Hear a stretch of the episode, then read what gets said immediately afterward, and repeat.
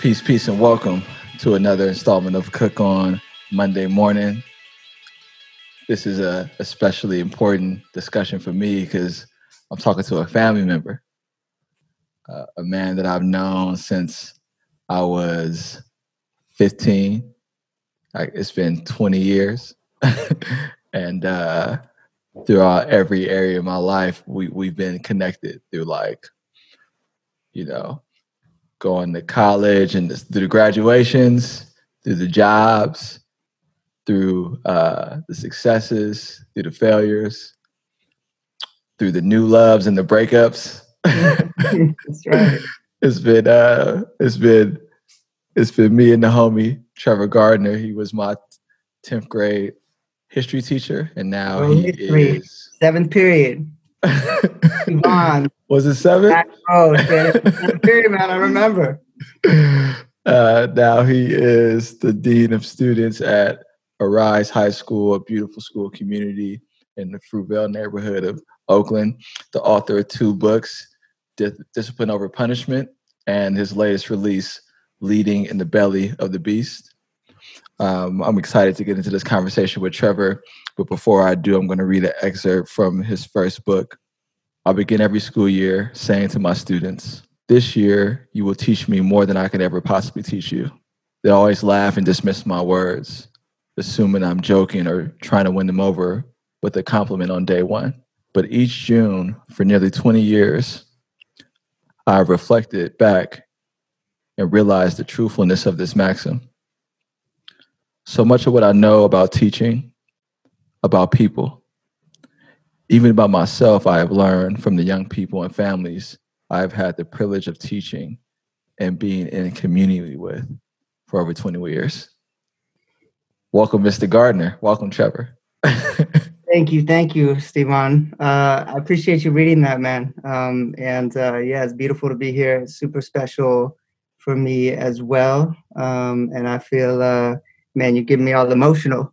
Um, feel, uh, yeah, I feel really privileged to be here. And, uh, you know, that quote is perfect because being here talking to you was like, that's the embodiment of that quote, right? Like it's been true all along. And, and, you know, like the, uh, the, the student becomes the teacher, right? And, uh, you know, I feel like I've been learning a lot from you all along, but, uh, but I just, is just, you know, a beautiful moment that's symbolic of that, right? The student becoming the teacher. So thank you for being my teacher all along. Oh man, I mean, you family, man. This is like you know, I've been learning from you, um, and you know, your your your career in education. I kind of want to dive into. I want to get into your upbringing. Um, you know, we are we are recording this at the at the start of right before the school year is about to start, mm-hmm. and uh, you're getting ready to launch classes virtually. So let's let's touch on that before we get into your backstory. How's it going? What's what's it looking like?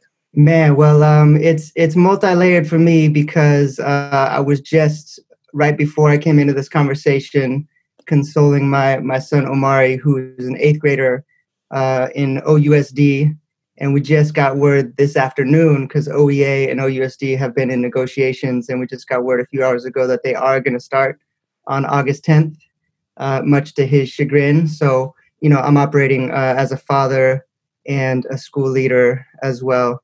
Um, so, you know, it is been a marathon. It's been a marathon all week because I've been, we were back on Monday with my staff uh, and we've been working and grinding all week. And I am incredibly fortunate to work with this beautiful team of educators who are courageous and passionate and uh, and super committed and still it's overwhelming, right? And so they're they're overwhelmed every day. One because the start of a school year is always a lot and it's always overwhelming.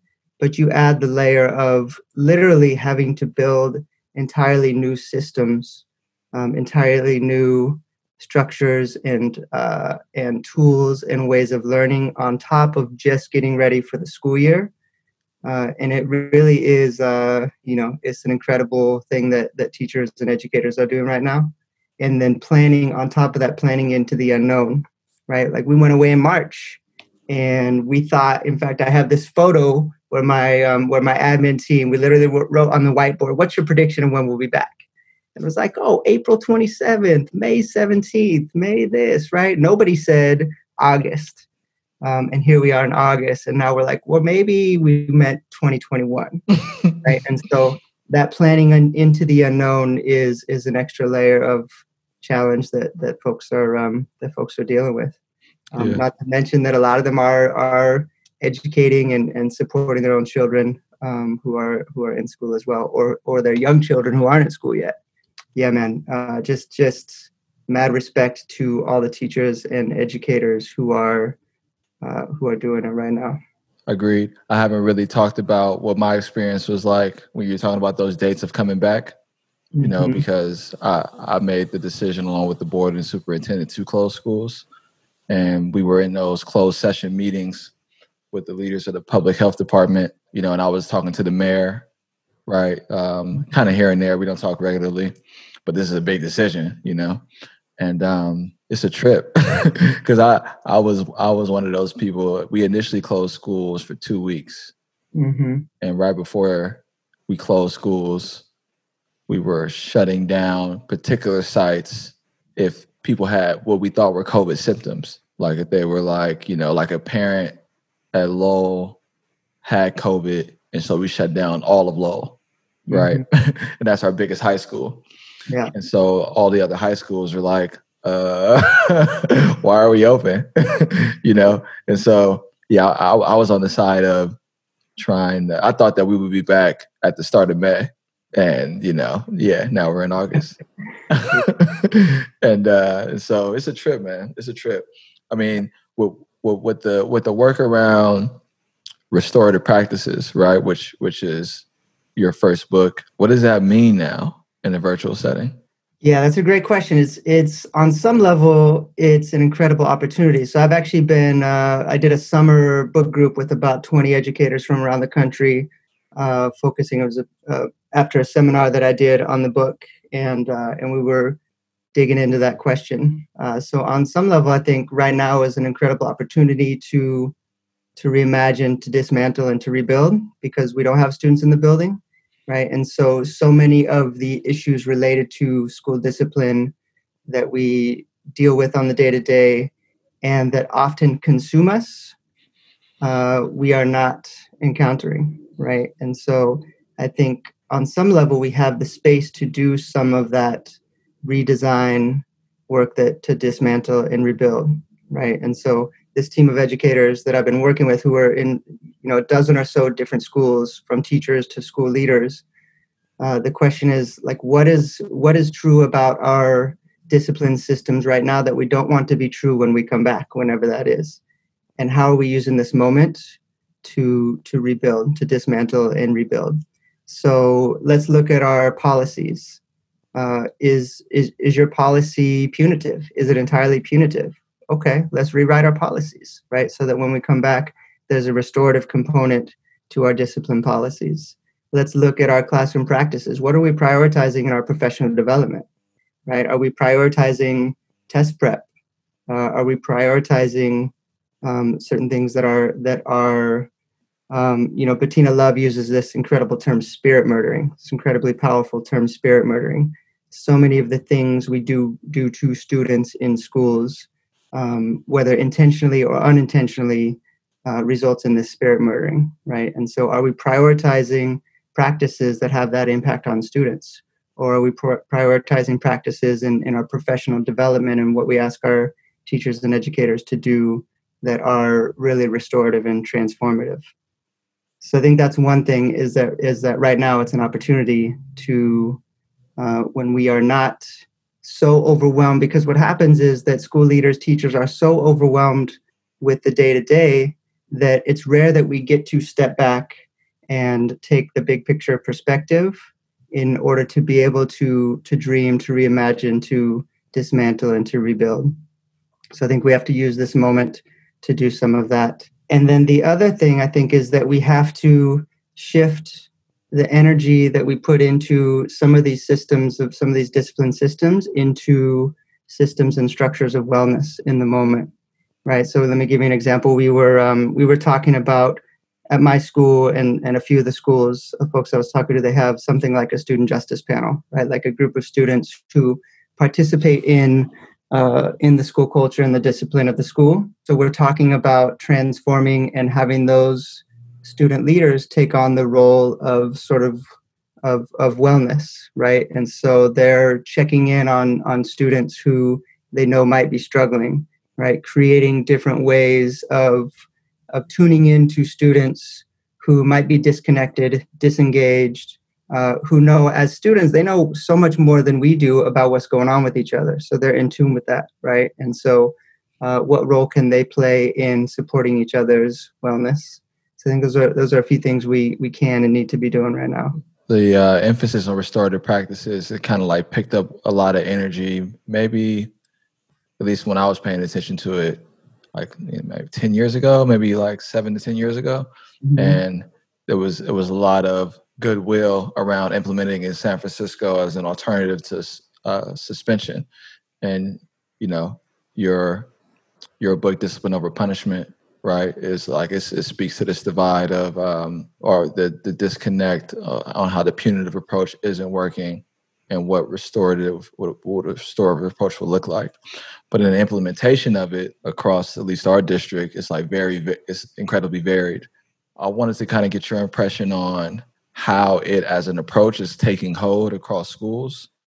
Like what's going well what what's not. Um, and we should also just do a little ground setting like what it is you know for people that just may not know but like let's let's take that first like what is restorative practices and then we can talk about how it's going. Yeah, I mean, uh, restorative justice, restorative practices, restorative discipline. There are several different terms that are used. I think at at the bo- most base level is a shift from uh, a punitive approach that essentially is individualistic and um, approaches a, a, a wrongdoing or a harm on the part of a student with a punitive individualistic response. And what that looks like in schools is you know it's it's sort of crazy. It's what it's looked like in schools for forever right? It is essentially the removal of students from the space of learning. So it might be getting kicked out of the classroom. It looks like suspension. It looks like detention. And ultimately it looks like expulsion right so the response is you did something wrong and so you're being removed from the space or you're being punished in a certain way uh, a restorative approach, which isn't just about schools, and, and I'm definitely not an expert in restorative justice in general. My entire experience with restorative justice comes from my experience as a teacher.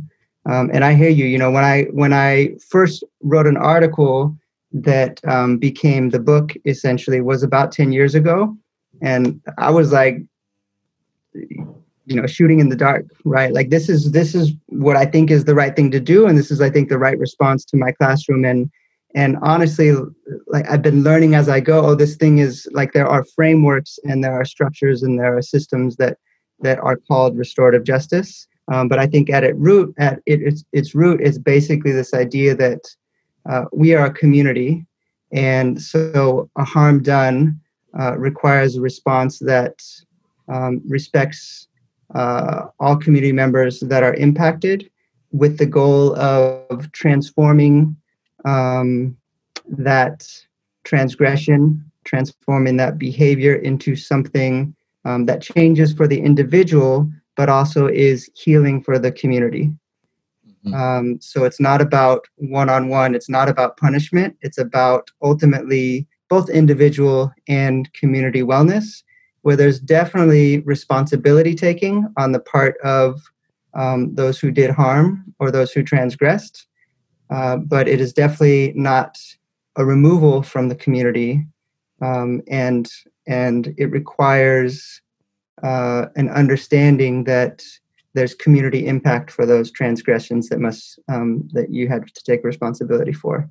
Let's, let's, let's take it to like a few practical examples. Yeah, so I, I think in schools, you know, um, again, like the the detention suspension. Oh, no, I'm gonna give you a scenario. I'm gonna give you a scenario, and then you're gonna tell me the restorative, the, uh, the punitive and the restorative approach. Quiz. You getting back at me, huh? From all those tests I gave. You. All right. So look. So check it out. So you're teaching a class, and the student says, "This is some motherfucking stupid ass shit, bitch." That's not that's not so uncommon to happen in, in, a, in a high school setting, but maybe it is, maybe it isn't. So, so what's the punitive approach? What's the restorative approach? Well, I mean, obviously, the punitive approach is, is like get out of my class. You're going to go to the dean or whatever. You're going to get suspended, and I'm done with it, right? And and the expectation of the punitive approach, the false expectation on the part of of um, teachers and educators is like I'm going to send you away to this other place, and something magical is going to happen there, and you're going to come back to me all better, and things will be different, right? Well, we know that's not true. There's usually not something magical that happens out there in the form of punishment and you come back all different so you're going to do the same thing again and again and uh, i mean i think that scenario is, a, is good because it brings up the um, what in the in the book i call preventative discipline right? Which is really about relationship building. So my uh, my initial response to that is like that wouldn't happen in my classroom. Because I will have built the relationship with students so that I mean maybe it will on day one, right? Um, that's a different thing, but I think there's there's so much that goes into building relationships, building connections, creating the conditions so that those kinds of things don't happen in my classroom. So to avoid that right? And so there's we could talk uh, more about the relationship building piece because that's a whole different component. Mm-hmm. um, and it's still going to happen right? Um, and so i think the response you know one of the one of the most powerful tools that i learned as a young teacher was how to respond to students in the moment right? So if if that happens in my classroom I know that is uh, an out of the ordinary behavior.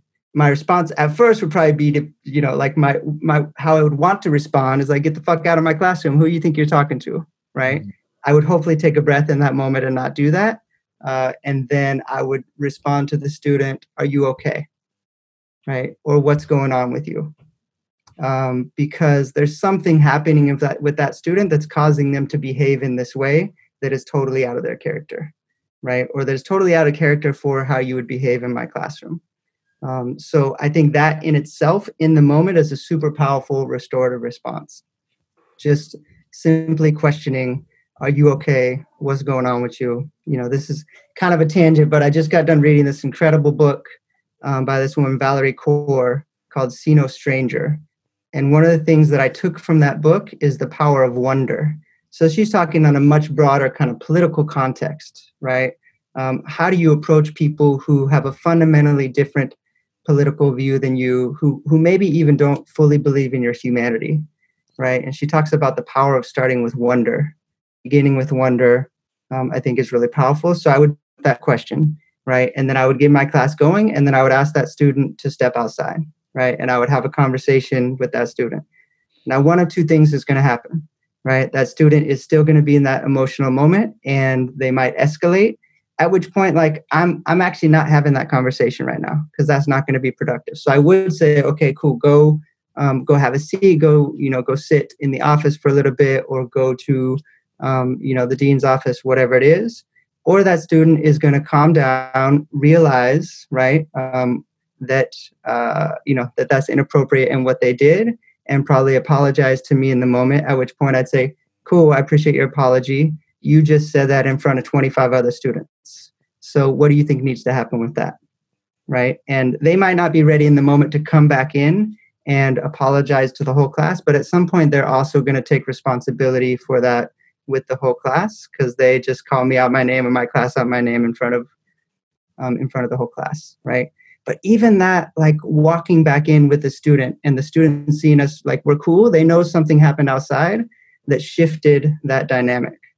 Uh, so you know, I think that's uh, super simple, but uh, but a really powerful restorative response. Um, and you know, so much of it is is really shifting the power dynamic and the authority in the classroom.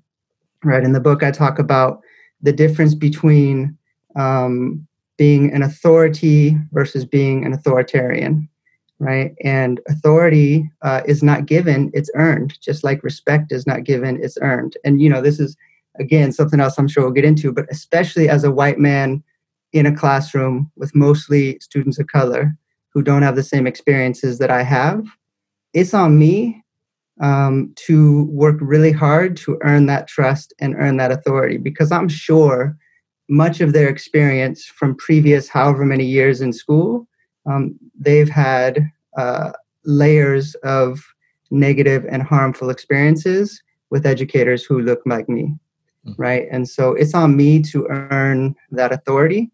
And so, um, you know, walking back, I think the fear oftentimes of, of teachers, well, I'm going to lose power, I'm going to lose authority in the classroom, right? But if I've earned that authority with the class, when I walk back in that classroom and they see that student and I, the student who just said whatever about my class is walking in and we're cool, their response is going to be like, oh, cool, something must have happened outside of that classroom where they've regained that respect right? And they and they get that as opposed to being like, oh, Gardner just got called out his name. How's he going to let that student come back to class, right? So, so I think it's that uh, earned authority that allows that interaction to happen. You mentioned your upbringing, and I want I want to I want to touch on that. We can go through a bunch of school scenarios, and I think it will be useful for people. But you can also get his book and start there, and then reach out to him for some uh, discussions or coaching or speaking if that's of interest to you. You grew up in California talk talk a little bit about your hometown, uh, how you grew up, where you grew up. Yeah, man. I grew up in uh, Northern California in a small town called Ukiah, where my folks still live, and uh, it's a yeah small town about fifteen thousand folks, uh, and it is a very different place than um, Bayview Hunters Point, where I first started teaching at Thurgood Marshall and East Oakland. Um, you know, on some level, it was uh, it was sort of like this this chill small town, right? Like I, um, you know, my my upbringing, my childhood was was easy and was pretty simple. Uh, and at the same time, you know, I'm actually um, doing some more writing about this. There were a few chapters that I wrote that didn't go into leading in the belly of the beast.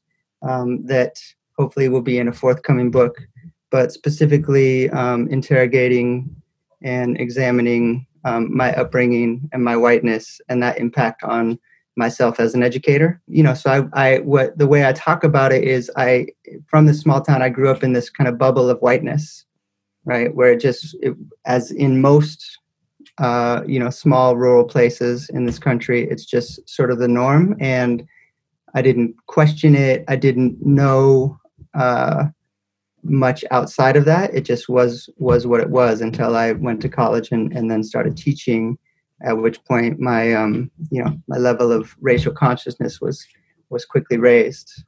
Um, but I you know I had a um, the incredible fortune of having parents who uh, I always tell people the the most powerful gift they gave me was unconditional support. Right, I was um, I made choices, and uh, sometimes I didn't agree, sometimes I pushed back against them, but ultimately, when I made those choices, uh, they got behind me and they supported me. Um, and so it was really it was a powerful gift for my life because it's allowed me to um, to do things like write a book when I you know when I first got offered the book contract I was like write a book I don't know what you're talking about right? so um, you know yeah I have a few more questions about that so shout out to Trevor's parents because uh, when I was can I tell the story when I was in high school uh, I wanted to go to a a summer program. A caveat: all of Trevor's current students shouldn't think to ask Trevor's this question, just so we we don't tax his parents. But I wanted to go to a summer program in Chicago, and I had to raise money. And one of my first contributions came from Trevor's parents. He uh, they gave me uh, a very generous donation to go to the summer program and I was going into my my senior year. It was the summer to my junior senior year. So shout out to them. I've never met them actually, so we gotta we gotta solve that. That was crazy. You never been up there. Yeah. um, so uh, unconditional support. Um, what what did they do for a living? Your parents do? They're small business owners. So okay. so my folks um, own a scrap metal recycling business. Got it. Which, uh, which, is where I learned what work what really was when I when I was 15 in the summer. and I was like working in the junkyard. Uh-huh. So I was I was very clear. I'm I'm staying in school. Um, education. I'm not I'm not working here for my life. You mentioned um, uh, racial consciousness, like when you came into your racial consciousness. You went to UC Santa Cruz, is that right? Mm-hmm. Okay, and so talk about that. Talk about what that what that was. Yeah, I mean, I, you know, Santa Barbara was really a choice that was like geographically appealing, honestly, um, and uh, and I think like definitely the beginning of some awareness happened there. Um, I started to get involved. You know, there was there was definitely uh, an awareness by the time I got to college and an awareness of, of my privilege and what I was given in the world, uh, both racial and economic privilege, and um, you know some naive idealistic notion of wanting to um, you know wanting to do something in response to that right? Wanting to give back. And so i started getting involved with some some different nonprofits um, and student organizing down there. Um, so that was you know sort of a like seeds were planted but really it wasn't until i started teaching and i, I you know i graduated um, and moved to san francisco and started teaching when i was 22 super young so um so that's really when uh, the the sort of racial consciousness. I was I was confronted with with my ignorance and all that I didn't know, and and started to wake up. And you know, actually, the the working chapter of of one of the chapters I'm working on around um, leading as a white leader and, and being a white educator is uh, is there is no woke, right? Mm-hmm. There's no such thing as woke. There's there's only awakening because um, I, I I am reminded every day, all the time that uh, that I don't know shit, right? Mm. And and like I know some things and I'm learning some things, but um, but I don't know shit, right? And so I think that's an important like that humility um, and the awareness of that is is super important. And so like I've been, you know, this is year 21 in education, um, but uh, every day there's still times where I'm like, oh damn, like how did I not know that, or how was I not mm. aware of that? Yeah, that openness and humility is important um, to keep, I think, at the top of mind for anybody as they're trying to improve and, and lengthen their craft. It's like, okay, I have expertise, I have experience to share enough for like now a second book, right? Mm-hmm. But uh, I'm still I'm still growing and learning. And you and I have talked several times about whiteness and the responsibility around like helping white people that are trying to get to a better place around, you know, what their whiteness means for the context that they're working in. It's been it's been elevated like ten times since the murder of George Floyd. Mm-hmm. It's, it's it's not an oldest conversation in schools, but it's like a new one in several other new in a sense for people's willingness to take it on. Um, and I told you straight up, like I'm not doing that. I'm not. I'm not helping. like we family, we cool, yeah. but I'm not helping white people. Like it's not my job, you know what I'm saying? And, but like, um, what has been your experience, sort of in broad strokes, around connecting with other like white educators to talk about privilege? You know, I think for the most part, especially the schools that I'm working in, I work, uh, I've, I have worked in schools, and I currently work in a school that uh, very clearly has a stance around justice um, and draws educators who, and you know, we're in the Bay, right? So who who um, who come to the work because they want to do on some level justice work. Uh, and so I think for white educators in that space, there's definitely an openness and, and a leaning in. Um, and it's been, and, you know, and I think at the same time, uh, a, a, an ongoing realization, like I said, of I didn't know what I didn't know right? And I think that's why it's important for white white folks to do this work with other white folks, right? Because it can be incredibly burdensome and harmful to folks of color to be a part of this sort of awakening and realization, right? When y'all are like, how how did you not know that, right? Mm-hmm. Um, so I think working with with white educators, there's there's definitely an openness and a willingness, um, but you know, folks are in in everywhere across the spectrum in terms of their own um, you know, their own sort of development of, of racial consciousness and what that means, both um, sort of looking at the mirror and looking through the window, right? So the the reflective work of of my identity and what it means to be a white educator uh, in in a space, but also looking out the the window um, and and having some analysis of systems, structures, history of racism and oppression. Um, and so even within within a space of white educators, uh, it's it's very different conversations and and very different work. You know, we um, at my school we actually are um, we're doing a whole school read of Bettina Love's "We Want to Do More Than Survive." This book about uh, have you read it? I haven't. No. Okay. So you know, it's it's it's I think the bestseller in education right now, mm-hmm. but it's this this paradigm shifting book around um, what it means to be uh, a student of color and especially a black student in our schools these days. And and um, she she talks a lot to and about white educators and what their responsibility is.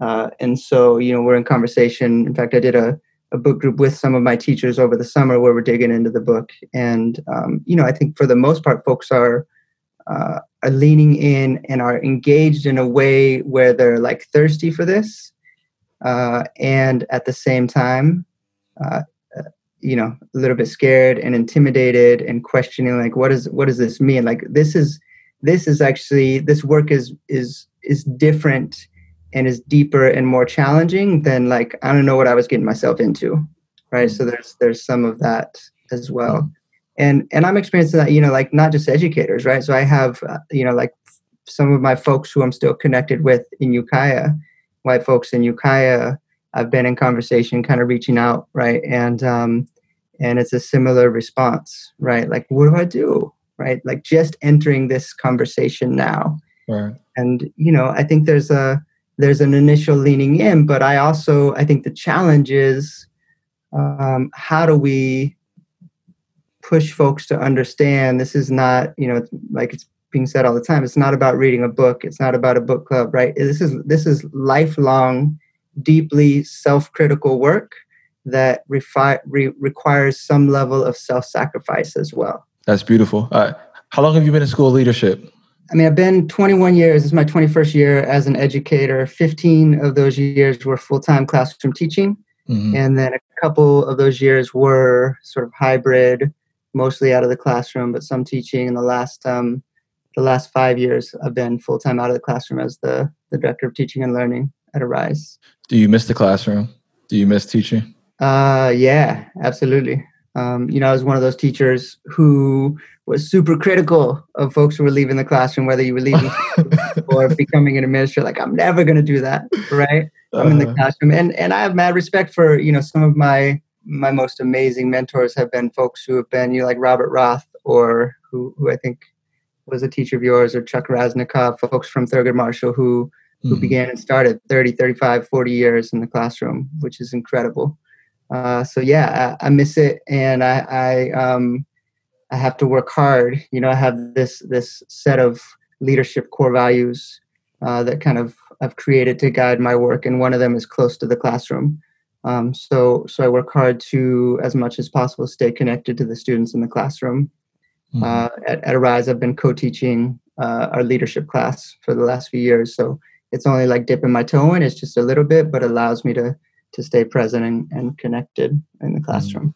Yeah, I was surprised to see that, you know, because we've obviously carried a friendship well beyond our time together. But I'm not unusual in your life around like staying connected to former students. Like you've had, you've kind of built this um, wide community of former students that are that you're still sort of like, you know, connected to, which I think is a beautiful testament to your commitment to the community. Um, that you serve and the people that come through you know mm-hmm. it's difficult man like seeing people like i'm i'm i'm leaving the school but i'm like never yeah. I'm like i can't i i mean i'm not in the classroom right? Um i miss being able to connect with with young people is dope. The work that i'm doing on the board of education is filled with a lot of different challenges that aren't um you know that have nothing to do with the impact that needs to happen on, in the classroom. But with, with, with writing for you, like you are now building a, a larger community of other educators, right? Because these these works, I think anybody that reads them will get some. They will get some real insight into what it's like to teach in an urban setting if they're interested. but it's it's sort of focused, and you can correct me if I'm wrong, to be sort of like a um, a guide for people in the work that are trying to like drive results or or grow themselves. Um, so you're building this wider community of educators. Do you feel like that makes it more challenging to stay connected to the school? Are you like, how was that balancing for you? I don't think I, I, I couldn't have written these books if I wasn't still in the work. And on a few levels, right? What one because I'm I'm not a professional academic. Um, I'm not a professional scholar, right? I don't have a PhD. Um, I don't have a, a, lot of letters. I haven't, um, you know, like I've studied. Uh, I've studied schooling and education and restorative justice and leadership as a practitioner, um, but I've never like, you know, it's never been a full time gig for me, right? So, um, so uh, you know, like I don't, I don't know. Like reading my book is different than reading, uh, you know, a book a book written by a, a professor, right? Mm-hmm. Um, and I think that's you know that that has benefits and has limitations. Uh, but I, you know, I just couldn't. I mean, I you know I have this sort of constant imposter syndrome, right? When I first the, the first book, Discipline Over Punishment, came because an editor uh, reached out to me and said, "Oh, I read this article in Kappan magazine. I really, you know, I like what you had to say. Do you want to read? Do you want to write a book?" Right? And my first response was like, "Hell no! Who am I to write a book? Mm-hmm. Right? I'm, I'm a mm-hmm. teacher. That's what I do. Right?" And she was like, "Well, try it. Write a chapter." and and we'll see where it goes and i wrote a chapter and it like flowed and and it's because I had 16 years, 15 years of experience to to write about. Mm-hmm. Um, so yeah, so I think uh, that is is fundamentally, and that I mean intentionally. In fact, you read in the introduction of the book, like it's leading in the belly of the beast. The second book, we talk about it being f- by and for school leaders. So I didn't write the entire book. I edited the book. I wrote a few chapters in it, um, but there are six other uh, or five other school leaders uh, that I was connected to in some way who also wrote chapters. And I was very intentional of reaching out to folks who were still current school leaders because I've read a bunch of books about school leadership, uh, very few of which are were written by folks who are still currently in schools, and it's just different, right? In fact, as I was as I was writing uh, one of my chapters for Leading in the Belly of the Beast, I was like rewriting it as I went because new stuff would come up, and I'd be like, "Oh, actually, I, you know, um, shifting my thinking and, and continually learning. And, and it just it's a different experience reading a book from that place. Uh, and i think people receive it in a different way. I know when i was a teacher right when i had some outside uh, you know facilitator who was a consultant come in who hadn't been in the classroom for 10 years i was like right? I was listening to it in a different way. Mm-hmm. um, and uh, and so i think that that's what gives it its power. And and none of the you know i think four of the authors in the book this is the first piece that they've published right? So none of us are professional authors or academics. We're writing from a place of experience and literally just trying to gather um, from a practical and a theoretical perspective like w- some of the struggles of school leadership. No i i think i think that's what in part makes um, pedagogy the oppressed and um, Bell Hooks' book so powerful. Mm-hmm. Is at least in, in, my, I mean, pedagogy of the oppressed is really dense, and you reference it as an influence for you, and even in the sentence, in the paragraph I read, there's like that influence is there. Let's talk a little bit about pedagogy of press, and then I then I want to. Uh, we don't have a lot of time uh, left. I, I want to.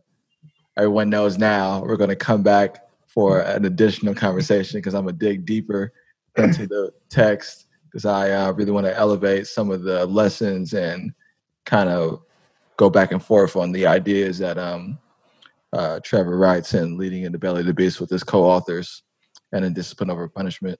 Mm-hmm. But uh, do you remember when you first came across Pedagogy of the Oppressed? Man, I um I don't know if this is when I first came across it, but probably probably the when it really hit me is um I was uh, I, I helped found a school called East Oakland Community High School, um, which was a was an OUSD school, talking about leading in the belly of the beast. That's a that's a story to be told, right? Um, it was a, a school that um, you know, small school that was started 2004 and only lasted three years. We were shut down after three years, and like I said, there's a whole story to that. But as as part of that, um, I was part of uh, we one way we did professional development was we broke into critical inquiry groups, and those critical inquiry groups met weekly um, and focused on whatever uh, it was that they wanted to focus on. It was sort of different levels, uh, and in fact, I was uh, I know uh, Jeff Duncan Andrade was on your um, podcast a, a, while back. Mm-hmm. Um, but he was one of the, you know, I had the, the privilege of being in his critical inquiry group because he was a teacher at the school along with like five or six other folks. And, and pedagogy was um, was the first. I think we read the first few chapters of pedagogy. Uh, and you know, I remember a few things, but I think the most most fundamental is that sort of the shift in the the paradigm of teaching around uh, the banking model versus the problem posing model, right? Mm-hmm. Um, that, mm-hmm. that it wasn't about uh, you know teachers who who know everything who are imparting knowledge on students, right? But about uh, really students making meaning and teachers facilitating making meaning on their own yeah that's that's yeah, yeah that's really the part that the chapters on that are uh are paradigm shifting you used that phrase earlier in the conversation when i was running mission bit pedagogy of the oppressed was like required reading for all the college students before they started you know so was like, we teach computer science, you know. And I was like, yeah, everyone's yeah. reading pedagogy in the press. Yeah, uh, everyone's reading. Stereotype Threat by Claude Steele, or Whistling Vivaldi Whistling by Claude Steele. And everyone read uh everyone we, everyone watched uh Jeff Duncan Andrade's TED Talk on uh, Roses and the Concrete. It's like a 17 minute talk. And I'll put all those links in the description of the of uh, you know below. So I just had, uh, you may not remember her, Diana Liu, on the podcast. And, oh yeah? Uh, yeah. yeah, yeah. You remember? remember. so we were talking about you because uh, I don't know what this is, the sequence of the releases is going to be, but we were talking about you because she's now a professional actress in in in LA. All right. And your your camping trip is how Diana and I like met, right? So we were talking about her career, her journey, trying to like break into acting, and mm-hmm. um, and I was like, oh, I had no idea that's how we first started talking, you know, and because uh, I want to get into these like excursions you do with students and what that's looked like and how that's kind of changed over the course of the years. But when I was in high school, uh, Trevor and a few other educators led a I forget how many nights it was, like this overnight or a few overnight backpacking trip and that trip is how I became close to my now best friend Leonard D'Agostino, and uh, I officiated Leonard's wedding. He and his mm-hmm. wife Patrice have been married since 2013, but we built that bond over that camping trip that Trevor and his colleagues put together. And um, Diana Liu mentioned it also. Um, that's how we became friends. So I know that's taken on a few different like phases, but talk a little bit about what you've done with that and and and why you've done it. Yeah, man, that was uh, you know an incredible. That was my my first year at Thurgood. There was this thing called Intersession, where all teachers plan some sort of uh, like week long out of the classroom learning experience, and uh, it was a real gift to have um, done and led that because it was uh, it was where I began to learn that what happens in the classroom is often like the least important thing, right? Or at least compared to all the possibilities of what could happen.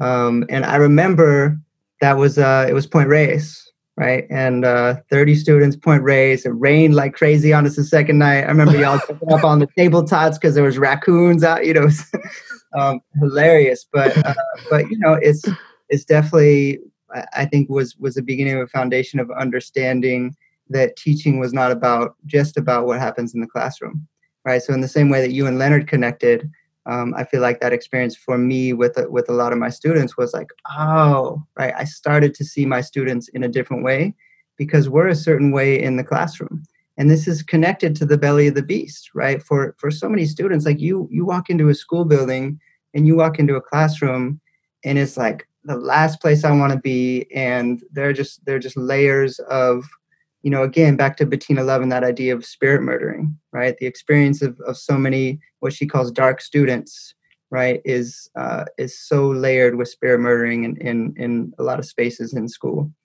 Uh, and so, you know, that was my first camping trip, but I started a backpacking club and did camping and backpacking trips my entire time at Thurgood. Um, you know, we would do four or five trips a year, and and since then I've I've been doing it every year. In fact, it evolved into uh, my brother and I about 15 years ago. We bought this piece of property up in Ukiah, where my folks are at, where I mm. grew up, uh, and we've been taking students there um, several times a year just to like camp out and get out of San Francisco and get out of Oakland, just for a different kind of experience. Uh, and and one it's it's beautiful and fulfilling for me right like i love spending that time outside of the classroom with my students but two it's just it's it's so in fact i, I work really hard to uh, get as many of my teachers as possible to go up there with us and to and especially the teachers who are struggling with students that with relationships and even um, purposeful around inviting students who are struggling to connect with school or struggling to connect with students because you get out there and and it's just an entirely different experience. They get out there and they're like leading eight mile hikes right up to eagle peak or mm-hmm. they're staring under the stars and teaching uh, their peers about like the constellations or mm-hmm. they're the ones starting the fire or they're cooking dinner or whatever it is right and so you just get to see this fullness of their humanity that, that is so hard to to see in the classroom right and so yeah man that that for me was like oh okay like i, I mm-hmm. see um, what this can do for for relationship and just for like you know for us seeing each other's humanity which is something that doesn't happen enough in in a school building yeah that camping trip was uh i i read this book called tribes uh the author's first name is sebastian i forget his last name but he he talks a lot about in that book how hard things like strengthen bonds mm. um, in ways that like it's like a fundamental part of people like we need that we need like to struggle through something hard and yeah. a lot of his uh work is focused on like how veterans miss these like awful battle conditions mm. because of the people they were connected to when they went through it mm-hmm. you know um not to say that your cabin trip is like a war zone but those eight with those yeah. eight mile hikes for teenagers because I complained my ass off. I complained every day. Three miles uphill with a thirty pound pack on for sure. I mean, I think it's that. I think it's it's that like struggle brings us together. I think it's also um, folks like to shine, right? They like to be successful. Mm-hmm. And I mean, imagine students who just aren't good at school, who struggle academically. Mm-hmm. You spend seven hours a day, five days a week, not feeling affirmed right? Not feeling successful. And so, damn, like how is that how does that impact your you emotionally, psychically, right? Like spending all day every day and they do and they do this shit every day, right? They come to school and they just like and they do it, right? Mm-hmm. And you know, like I I was fortunate to be to be good at school and that wasn't my experience, right? Um, my son struggles, you know, like he doesn't love school he struggles academically. He's brilliant and beautiful and like empathetic and like he's he's just this incredible soul. But but I know his experience with school is not often feeling successful. Um, and so you know, imagine those students who day after day they go through the day and they're probably trying hard, right? Or at some point they tried hard, or at some point in the day they're trying hard, they're not feeling successful. Damn, like that's that's a lot. That's a heavy load um, yeah. to carry day after day. And so they got to shine. They got to feel successful. We have to find spaces um, and and find ways to affirm them. And so, like like I said, getting out of the classroom, being on these um, these trips, and it was important for me. Like, oh damn, this student who who like I struggle with, like I don't know how to help them be successful in my class. They get out there and it's like, whoa, they are mm-hmm. they are shining and successful in this totally different way that I had no idea about. Mm-hmm. Yeah, that's a whole dimension. I'm glad we touched on that. I'm glad I brought I remembered that. I didn't want to bring that up, but I would because that's a whole other dimension of uh, you know, it's the relationship stupid. One of the titles of your of yeah. a chapter in your book. Mm-hmm. Um, I'm a, I'm gonna close out with a rapid fire question round. We're gonna do a part two because I'm gonna get more excerpts. Oh man, that was an hour. but but now, um, you ready for the rapid fire round? I think so. I think so. Okay. Do you meditate? Uh, no. I, I, do. I go on daily walks in the morning. I wake up at five thirty every morning, and I go on a walk for a half hour. So it's a form of meditation. Do you have a motto? Discipline yourself so that no one else has to. What personal weakness can you forgive in someone? What personal weakness can I forgive in someone? Uh, not knowing what you don't know. What's one book you would recommend? Ooh, so so so right now I got two. I got um all right, Discipline Over Punishment by Trevor Gardner, Leading in the Belly of the Beast by six incredible education ed- educators. Um, but man, you got to read this book, See No Stranger by Valerie Kaur. It's it's just like heart and body, and it's it's beautiful. It's uh yeah, it's one of those ones that's like I want everybody in the world to read because it will change you. After Last final question. Okay. Second one. Go ahead. I said after discipline over punishment. All right. okay. Uh, last part of the question: Who's going to win the presidential election? Whoo wee. uh, Barack Obama. okay. there you go.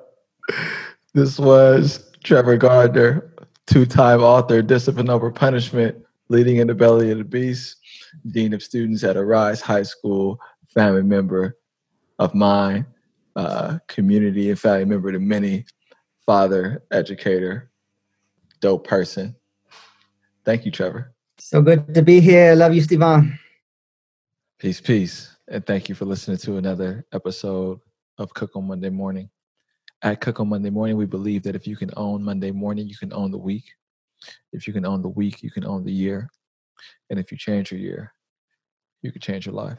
I'd like to thank Trevor again for being a guest this week. His ongoing commitment to the classroom is into schools has always deeply moved me. I know I'm not alone, and gratitude for having had him as a teacher and now having a friendship as men. It's a true testament to, you know, his ongoing commitment to the community and improving at the craft of being an educator. Please uh, check out his books, get them as gifts for the educators that you know. If you're interested in having a, a conversation with him directly about the books, email me info at stevancook.com and I can connect the two of you. I'd like to thank our most recent YouTube subscribers, Diana Liu. She was last week's guest. Thank you, Diana. Stacy Browick and Sarah Babo. Deeply appreciate your support. Please follow these folks' lead and subscribe to Cook on Monday Morning on YouTube. Uh, if you enjoyed the podcast, also share it with a friend. We are a small listening audience, but we are growing week by week, and it's because uh, you are sharing the good discussions that we're ha- having on this platform. Um, so, Cook on Monday Morning is a product of the Luther Harris Holding Company. It is a boutique consulting practice that focuses on building strategic partnerships between businesses and government, recruiting diversity talent to leadership roles, and uh, helping companies drive impact in the communities that they, that they do business in. So, if you'd like to learn more about any of that, feel free to email me it is info at stevancook.com.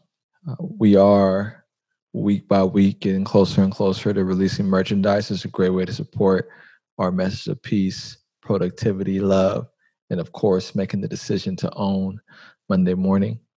Um, we want to create intention about improving ourselves and improving our community. Be the first to purchase some of the merchandise by subscribing to my newsletter at stevancook.com. Uh, we are only releasing a limited amount of pieces, so they are going to sell out. Subscribe to the newsletter to make sure you get your hands on one.